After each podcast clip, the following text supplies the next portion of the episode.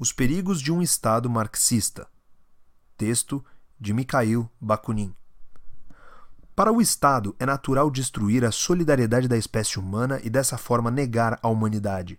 O Estado só consegue manter-se forte e íntegro surgindo para os seus próprios cidadãos ou, usando uma linguagem mais brutal, para os seus súditos, como o fim supremo e absoluto. Isto leva inevitavelmente ao aparecimento de uma moral e de razões de Estado, a um rompimento com a moral e a razão humanas em suas manifestações universais. O conceito de moral política do Estado é muito simples.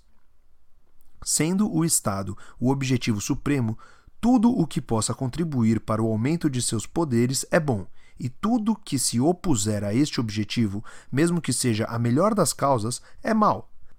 A isto se dá o nome de patriotismo. A internacional é a negação do patriotismo e, consequentemente, é a negação do Estado.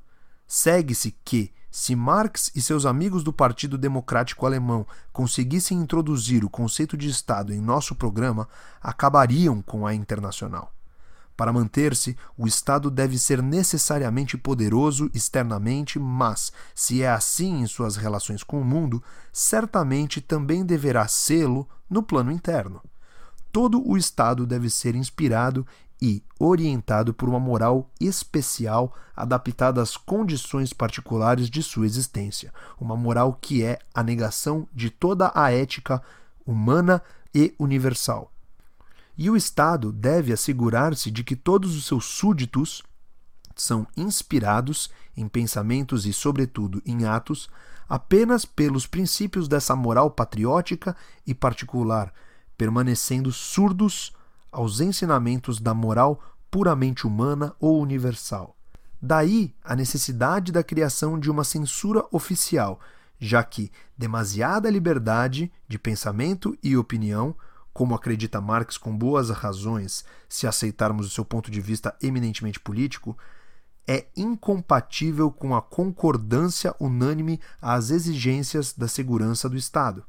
Que esta é realmente a opinião de Marx fica suficientemente provado pelas tentativas que fez de introduzir, sob pretextos plausíveis, uma forma velada de censura na internacional Entretanto, por mais vigilante que possa ser a censura, e mesmo quando o governo toma a seu cargo toda a educação e a instrução do povo, como deseja Mazzini e como Marx também quer, o Estado jamais pode estar seguro de que pensamentos proibidos e perigosos não se insinuaram como perigoso contrabando na consciência dos indivíduos que governa.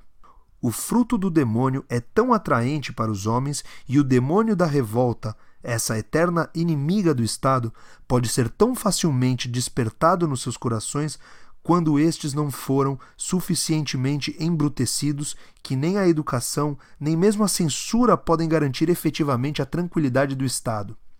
Ele necessita de uma polícia integrada por agentes dedicados, encarregados de supervisionar e dirigir discretamente e em segredo as opiniões e paixões populares. Já vimos que o próprio Marx está tão convencido desta necessidade que julgou necessário infiltrar seus agentes secretos em todas as regiões da Internacional, sobretudo na Itália, na França e na Espanha. Entretanto, por mais perfeita que possa ser, do ponto de vista da segurança do Estado, a organização de ensino do povo, da polícia e dos serviços de censura, o Estado nunca pode estar totalmente seguro de sua sobrevivência, a menos que disponha de forças armadas para defendê-lo dos inimigos internos. O Estado é um sistema de governo de cima para baixo em que uma minoria comanda uma imensa massa de homens das mais variadas classes sociais, ocupações, interesses e aspirações.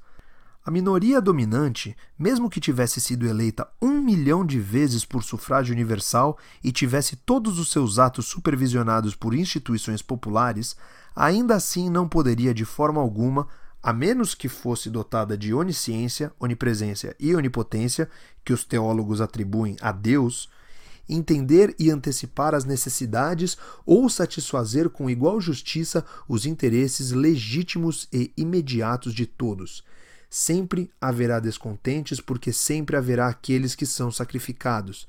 Seja como for, Tal como a Igreja, o Estado é, por sua própria natureza, um grande sacrificador de homens.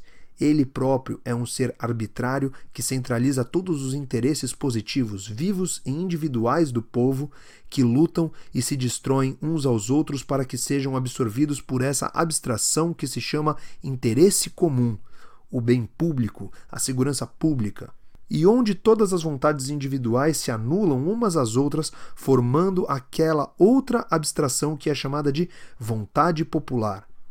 Na verdade, essa assim chamada vontade popular não é outra coisa senão o sacrifício e a negação de todas as verdadeiras aspirações individuais. Da mesma forma que o assim chamado bem comum é simplesmente o sacrifício dos interesses individuais. Mas para que tal abstração onívora possa ser imposta a milhões de homens, ela deve ser representada e apoiada por um ser real, por uma força viva. E este ser essa força sempre foi representada na Igreja pelo clero e no Estado pela classe dominante. Entretanto, no Estado popular do Sr. Marx, segundo nos dizem, não haverá nenhuma classe privilegiada. Todas serão iguais, não apenas sob o ponto de vista jurídico e político, mas também ao ponto de vista econômico. Pelo menos essa é a promessa que nos fazem, embora eu duvide que ela venha a ser cumprida.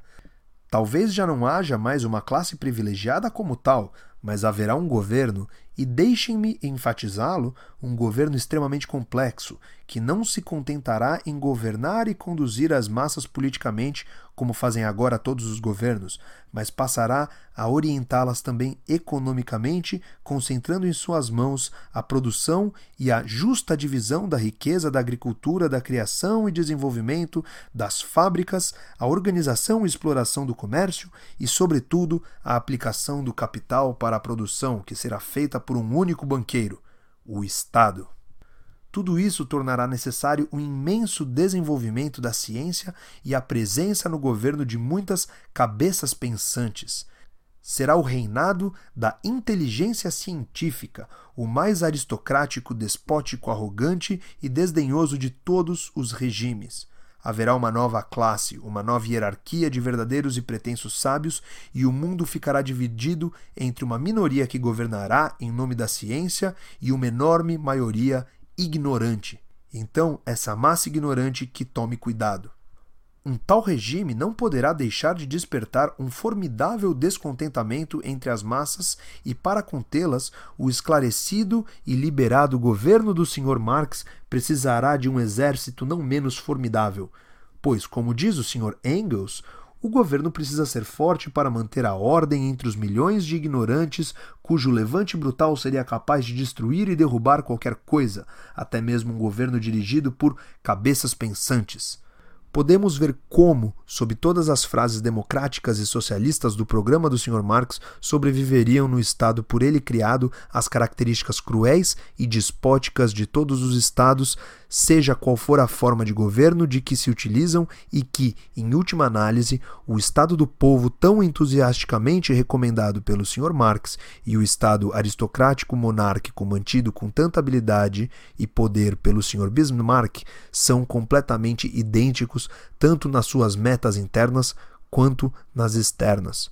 Do ponto de vista externo, há a mesma exibição de poder militar que significa conquista, e, internamente, o mesmo emprego de forças armadas, último argumento de todos os poderes políticos ameaçados contra as massas, que, cansadas de sempre acreditar, esperar, aceitar e obedecer, levantam-se em revolta.